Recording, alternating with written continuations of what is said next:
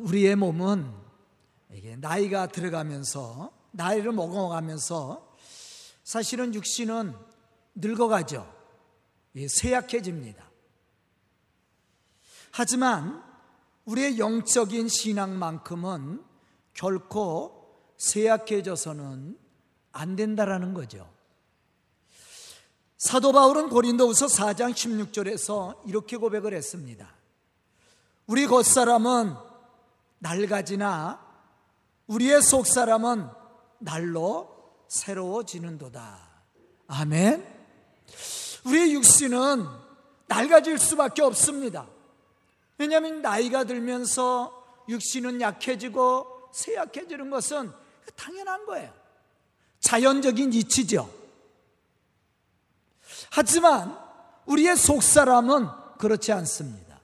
우리의 속사람은 우리 영적인 신앙은 날이 갈수록 더 강건해야 되고 새로워져야 되고 하나님 주시는 은혜로 충만해야 된다라는 거예요.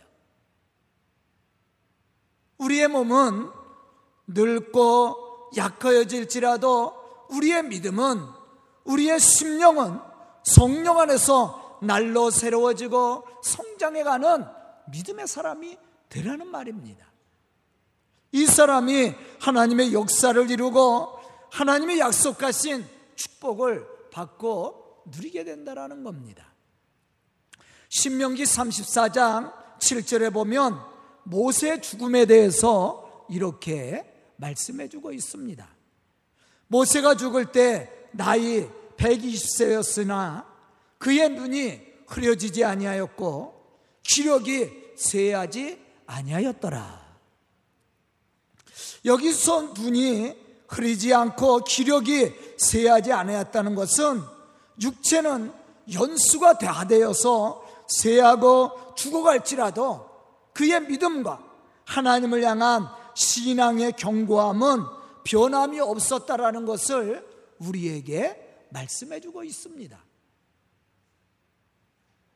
우리는 오늘 말씀을 들으면서 하나님을 향한 우리의 신앙의 눈이 흐려지지 않고 하나님을 향한 열정이 쇠하여지지 않도록 더욱 말씀으로 무장하고 성령이 주시는 능력으로 우리에게 이 맡겨진 복음의 사명을 감당해 나가는 믿음의 성도들이 다 될 수 있기를 주의 이름으로 축원합니다. 우리는 오늘 말씀을 보면서 서로 다른 두 사람의 신앙의 모습을 발견할 수가 있습니다.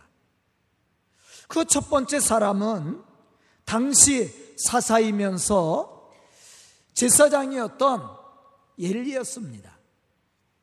사무엘상 4장 15절에 보면 엘리 제사장에 대해서 이렇게 표현하고 있습니다. 그때에 엘리의 나이가 98세라 그의 눈이 어두워서 보지 못하더라.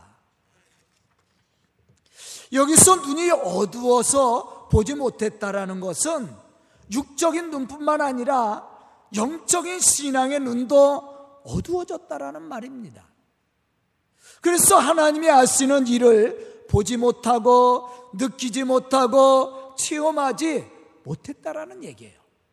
다시 말하면 하나님과 영적인 교통이 끊어지고 말씀의 분별력이 흐려졌다라는 이야기입니다.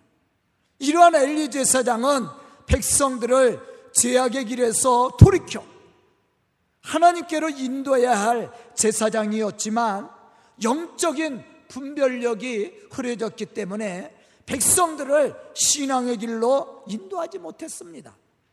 더욱 안타까운 것은 그의 자녀들이 불법을 행하고 악행을 저질러도 신앙적으로 교훈해 주지 못했다라는 거예요. 우리는 사무엘상 3장 13절에서 이러한 엘리 제사장의 모습을 우리가 발견할 수가 있습니다. 내가 그 집을 영원토록 심판하겠고 그에게 말한 것은 그가 아는 죄 때문이라. 이는 그가 자기의 아들들이 저주를 자청하되 금하지 아니하였음이니라. 왜 엘리는 자녀들이 저주를 자청하여 멸망의 길로 걸어가고 있음에도 불구하고 금하여 축복의 길로 인도하지 못했을까? 그 이유는 영적인 눈이 어두워져서 하나님의 말씀을 분별하는 신앙의 눈이 흐려졌기 때문이었습니다. 분별력을 잃어버린 거예요. 눈은 때때로 판단력을 상징하기도 합니다. 그러므로 눈이 어두워졌다라는 말은 판단력이 흐려졌다라는 얘기예요. 이와 같이 영적 판단력이 흐려져 하나님의 말씀을 듣지도 못하고 깨닫지도 못했던 엘리 제사장은 백성들을 가르치지 못했을 뿐만 아니라 자녀들의 불신앙의 모습을 금하고 깨우치지 못했다라는 거예요. 그런데 다행스러운 것은 본문 3절에 보면 하나님의 등불이 아직 꺼지지 않았다라는 얘기입니다. 이는 곧 하나님의 은혜가 아직 그곳에 머물러 있었다라는 거예요. 우리가 소돔과 고모라 성이 왜 하나님의 심판을 받았습니까? 의인이 없어서입니다. 다시 말하면 하나님의 말씀을 듣고 깨달은 자가 없었다라는 얘기예요. 그래서 소돔과 고모라 성은 심판을 받고 멸망을 받을 수밖에 없었습니다. 그런데 오늘 본문 말씀에 보면 아직 하나님의 등불이 꺼지지 않았다라는 것은 하나님이 그곳에 임재에 계셨다라는 거예요. 왜 하나님이 그곳에 임재에 계셨을까? 그것은 아직 그곳에는 하나님의 말씀을 듣고 하나님의 말씀대로 살아가고자 하는 믿음의 사람이 있었다라는 거예요.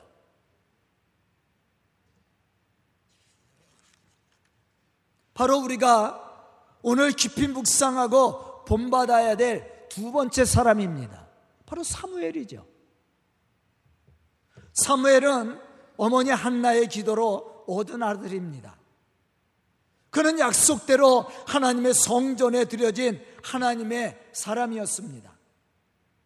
그가 성전에 있을 때 하나님은 기뻐하셨고 그래서 하나님은 그곳에 머물러 계시면서 그를 통해서 하나님의 이 복음의 역사, 구원의 역사를 계획하고 계셨다라는 겁니다.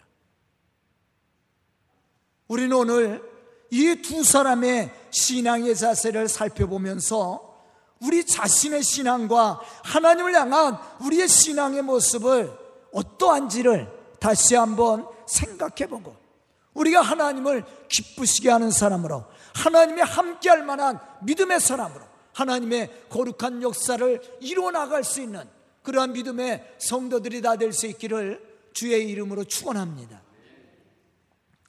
과연 하나님이 함께하는 사람과 그렇지 못한 사람의 차이점이 무엇일까? 오늘 말씀을 통해서 제가 두 가지를 한번 생각해 보려고 합니다. 첫째는 하나님의 말씀이 선포되어질 때 그 말씀을 듣느냐, 듣지 않느냐의 차이입니다.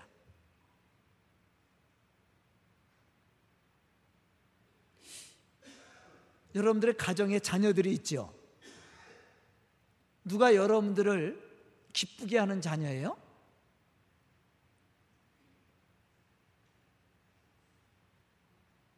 다른 거 다 내려놓고 한 가지만 얘기해 봅시다. 여러분들의 자녀들이 여러분들 말 잘 듣고 그대로 잘 실천하면 뿌듯하고 기쁘지 않아요? 하라는 대로 하지 않고 공부도 안 하지. 가서 사고만 치고 오지. 말썽만 부리지. 아, 그래 봐. 그래도 마음이 기뻐요? 아닐 겁니다. 하나님이 기뻐하시는 사람이 어떠한 사람일까? 한번 우리 생각해 보세요. 하나님의 말씀을 잘 듣는 사람입니다. 말씀이 선포되면 그 말씀을 받아들이고 그 말씀대로 살려고 노력하는 사람이에요. 이 사람이 하나님을 기쁘시게 하는 사람이에요. 우리 교회 좋은 일꾼이 어떠한 사람이에요? 말씀을 듣고 순종하는 사람이죠. 말씀을 무시하고 듣지 않는 사람. 그 사람이 잘하는 사람이에요? 우리 동화도 있잖아요. 청개구리. 마지막에 부모님이 죽, 으면서 뭐라 그랬어? 어디에 묻어달라고 그랬어요? 개울가에 물어달라고 그랬어. 그때 쇼도했어요. 그런 자식 되면 안 돼. 살아있을 때 잘해요. 하나님을 기쁘시게 하는 사람은 하나님의 말씀을 듣고 순종하는 사람이에요. 본문 1절에 보면 이렇게 말씀하고 있습니다. 아이 사무엘이 엘리의 앞에서 여호와를 섬길 때에는 여호와의 말씀이 희귀하여 이상이 흔히 보이지 않았더라. 그렇게 말씀하고 있습니다. 여기서 여호와의 말씀이 희귀하다는 것은 백성들에게 선포되는 하나님의 말씀이 거의 없었다라는 뜻이에요. 더 자세하게 말하면 말씀이 들려져도 그 말씀을 들을 만한 사람이 없었다라는 거야. 제사장이었던 엘리 자체도 하나님의 말씀을 바로 듣지 못했다라는 겁니다. 만약에 엘리가 영적으로 깨어 있었던 사람이었다면 늘 하나님과 영적인 교제를 나누고 있었던 사람이었다면 사무엘을 부르는 하나님의 음성이 들렸을 때 사무엘이 엘리 제사장을 찾아갔을 때 세 번씩이나 엘리 제사장을 찾아갈 필요가 없었을 겁니다. 왜 그렇습니까? 엘리가 하나님의 말씀을 듣는 사람이었다면 사무엘에게 말씀을 하시기 전에 엘리에게 먼저 하나님이 말씀을 하셨을 거예요. 뿐만 아니라 엘리에게 말씀을 하지 않았다 할지라도 사무엘이 엘리 제사장을 찾아왔을 때 하나님이 너를 부르는 거니까 응답하라고 얘기했을 겁니다. 세 번씩이나 돌려보내지 않았을 거예요. 이 말은 무엇을 얘기하는 겁니까? 엘리 자체도 영적으로 눈이 어두워져 있었다라는 거예요. 하나님의 말씀을 듣지도 못하고 분별력도 없었다는 것을 이야기해 주고 있습니다.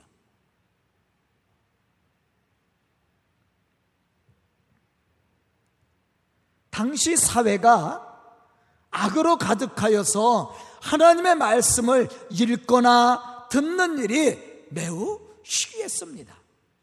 이러한 상황 속에서 당시 사사이면서 제사장이었던 엘리는 하나님의 말씀을 선포함으로 백성들을 깨우쳐야 되며 그들을 신앙의 길로 인도해야만 됐습니다. 그런데 문제는 엘리 제사장 자체가 영적으로 죽어 있었다라는 거예요. 그러니 이러한 제사장 밑에서 신앙적 교훈을 받았던 이스라엘 백성들이 거룩한 하나님의 말씀을 듣지 못함으로 타락하는 것은 당연한 일 아니에요? 또 그 아들들이 불법을 하고 실패자가 될 수밖에 없는 것은 당연한 일 아닙니까? 하지만 믿음 있는 사람은 하나님의 말씀에 민감하게 반응하게 되어 있어요. 바로 영적으로 살아있는 사람이죠. 우리가 살아있다라는 증거가 뭡니까? 모든 것에 민감하게 반응한다라는 거예요. 뜨거운 것을 되면 뜨겁다는 것을 느끼고 요즘같이 더우면 더운 걸 느껴야 되죠. 추울 때는 추위를 느껴야 됩니다. 누가 나에게 욕을 하면 마음이 속상하고 우라통이 터져야 됩니다. 안 그래요? 누가 나에게 좋은 얘기를 하면 기뻐하고 즐거워야 됩니다. 그 당연한 거예요. 그렇다고 화내는 얘기, 화내려는 얘기 아니에요. 그것은 뭐예요? 내가 육적으로 살아있다라는 거고 내 감정이 살아있다라는 정신이 살아있다라는 얘기예요. 그런데 만약에 뜨거운 것을 내도 뜨거운 것을 못 느끼고 차가운 것을 먹어도 차가운 것을 못 느낀다면 죽은 사람 아니에요?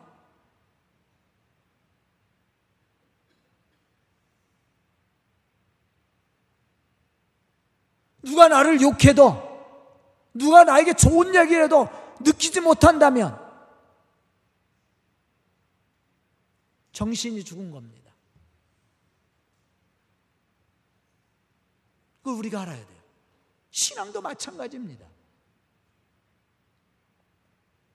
하나님의 말씀이 들려오면 그것이 우리에게 민감하게 반응을 일으켜야 됩니다. 그래야만이 그 사람이 영적으로 살아있는 믿음의 사람이에요.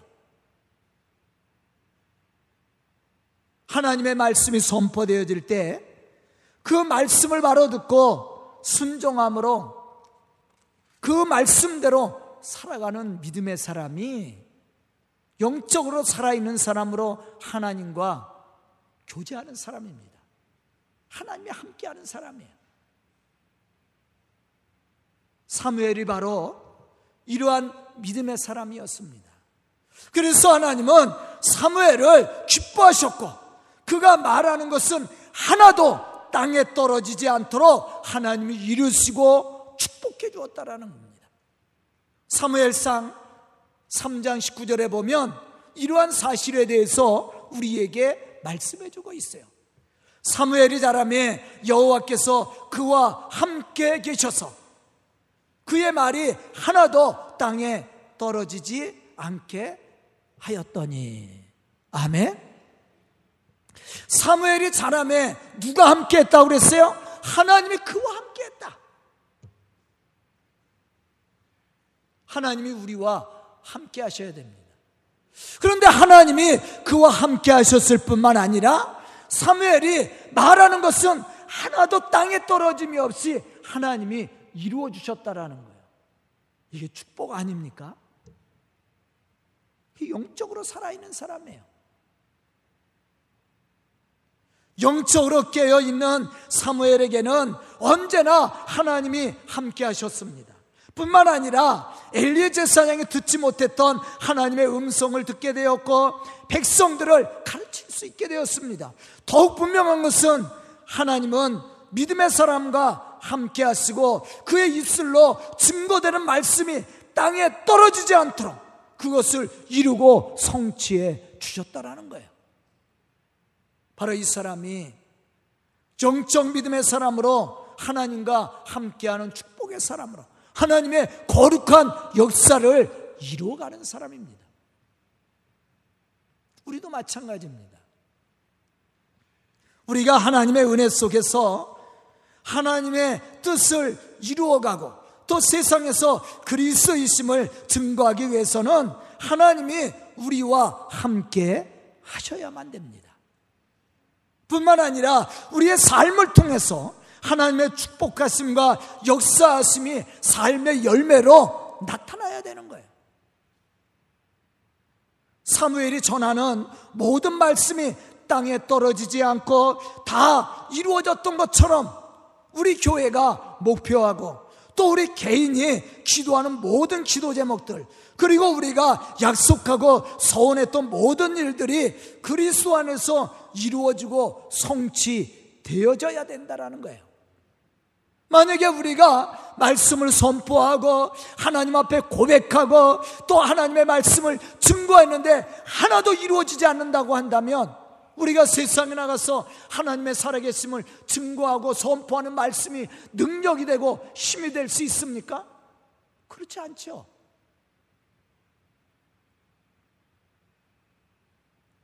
사무엘이 전하는 말씀은 그대로 이루어졌다고 그랬습니다.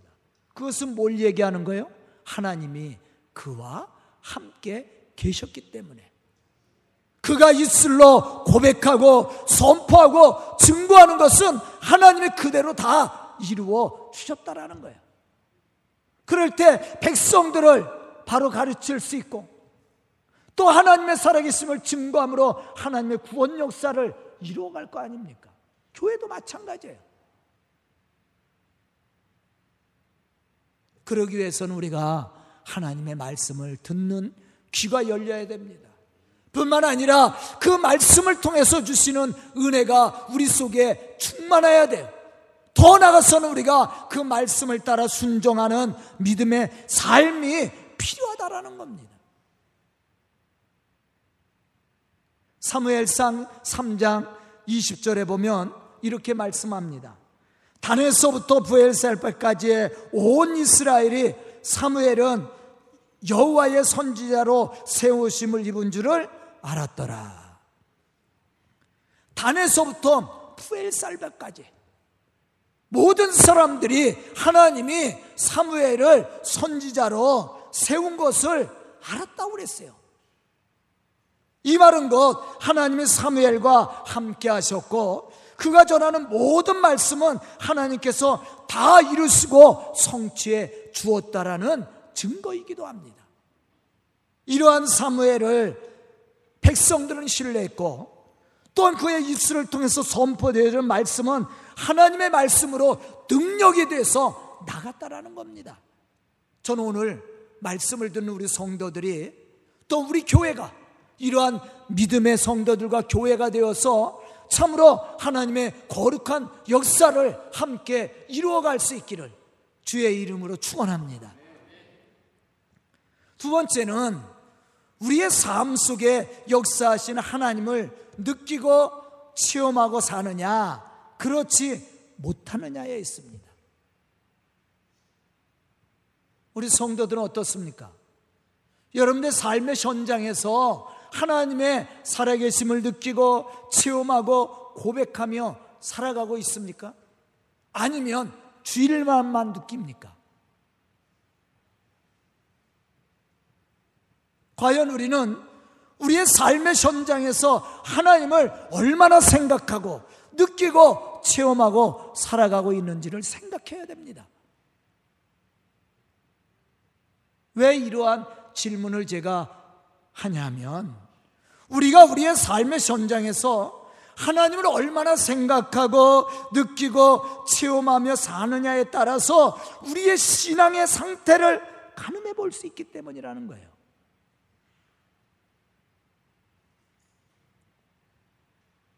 본문 1절에 보면 엘리의 제사장이 여호와 하나님을 섬길 때 이상이 흔히 보이지 않았다라고 했습니다. 여기서 이상은 환상을 통해 주시는 하나님의 특별한 계시의 말씀을 얘기하고 있어요. 보이다, 보이지 않았다고 그랬는데 여기서 보이다라는 이 말의 원래 뜻은 사방 곳곳에 널리 알려져 퍼져 있다라는 얘기예요. 다시 말하면 하나님의 계시와 하나님의 창조와 하나님의 섭리하심이 만물에 다 담겨져 있다라는 거예요. 그래서 영적으로 깨어 있는 사람은 삶 속에서 하나님을 느끼고 하나님을 체험하고 하나님을 고백하며 살게 되어 있다라는 거예요.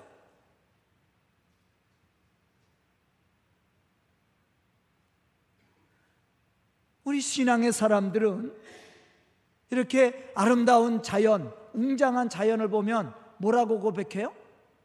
야, 하나님의 위대하심을 찬양하잖아. 하나님이 만드신 자연을 보면서. 여러분들 하루하루의 삶 속에서 건강하게 하루를 살아갈 때 하나님 앞에 감사 안 해요? 제가 가끔 그런 얘기 하잖아요. 제가 장거리 운전을 하고 갔다 오면 옆에 지나가는 차만 해도 감사하다고. 그냥 지나가줘만 해도. 그 차가 나한테 나 내 차를 들여봐도 봐. 제가요, 큰 사건을 한번 본 적이 있습니다.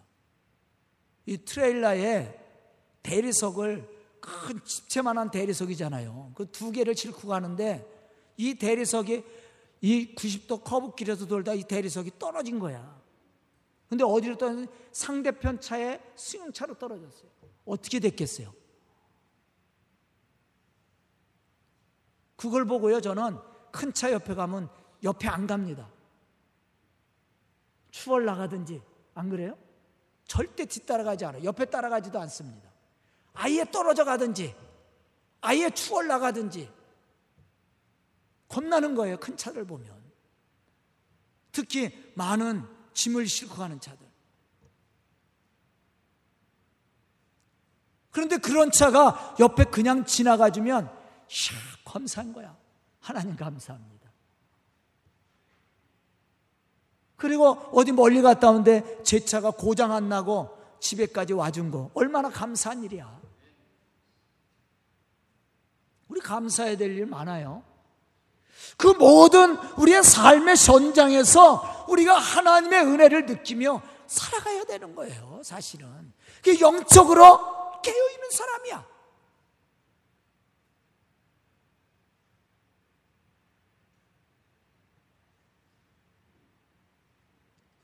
그런데 엘리는 이러한 하나님의 계시의 말씀을 듣지도 못하고 보지도 못하고 느끼지도 못하고 깨닫지도 못했다라는 거예요. 왜냐하면 영적으로 눈이 어두워져 있었기 때문에. 엘리는 하나님의 뜻과 섭리가 만물 가운데 충만해 있음에도 불구하고 전혀 느끼지도 못하고 보지 못했다라는 겁니다. 당시 제사장은 백성들의 신앙생활을 잘 분별해서 그들이 하나님의 은혜와 축복 속에 살아갈 수 있도록 지도도 하고 권면도 하고 책망도 하고 인도도 해야 됐습니다. 근데 전혀 그 역할을 못한 거예요.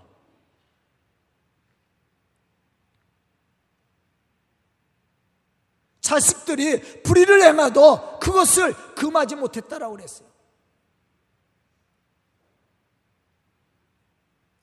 그런데 하나님의 계시가 곳곳에 충만하게 퍼져 있음에도 불구하고 그것을 보지 못하고 깨닫지 못했던 엘리가 어떻게 하나님의 백성들을 영적으로 지도할 수 있었겠습니까?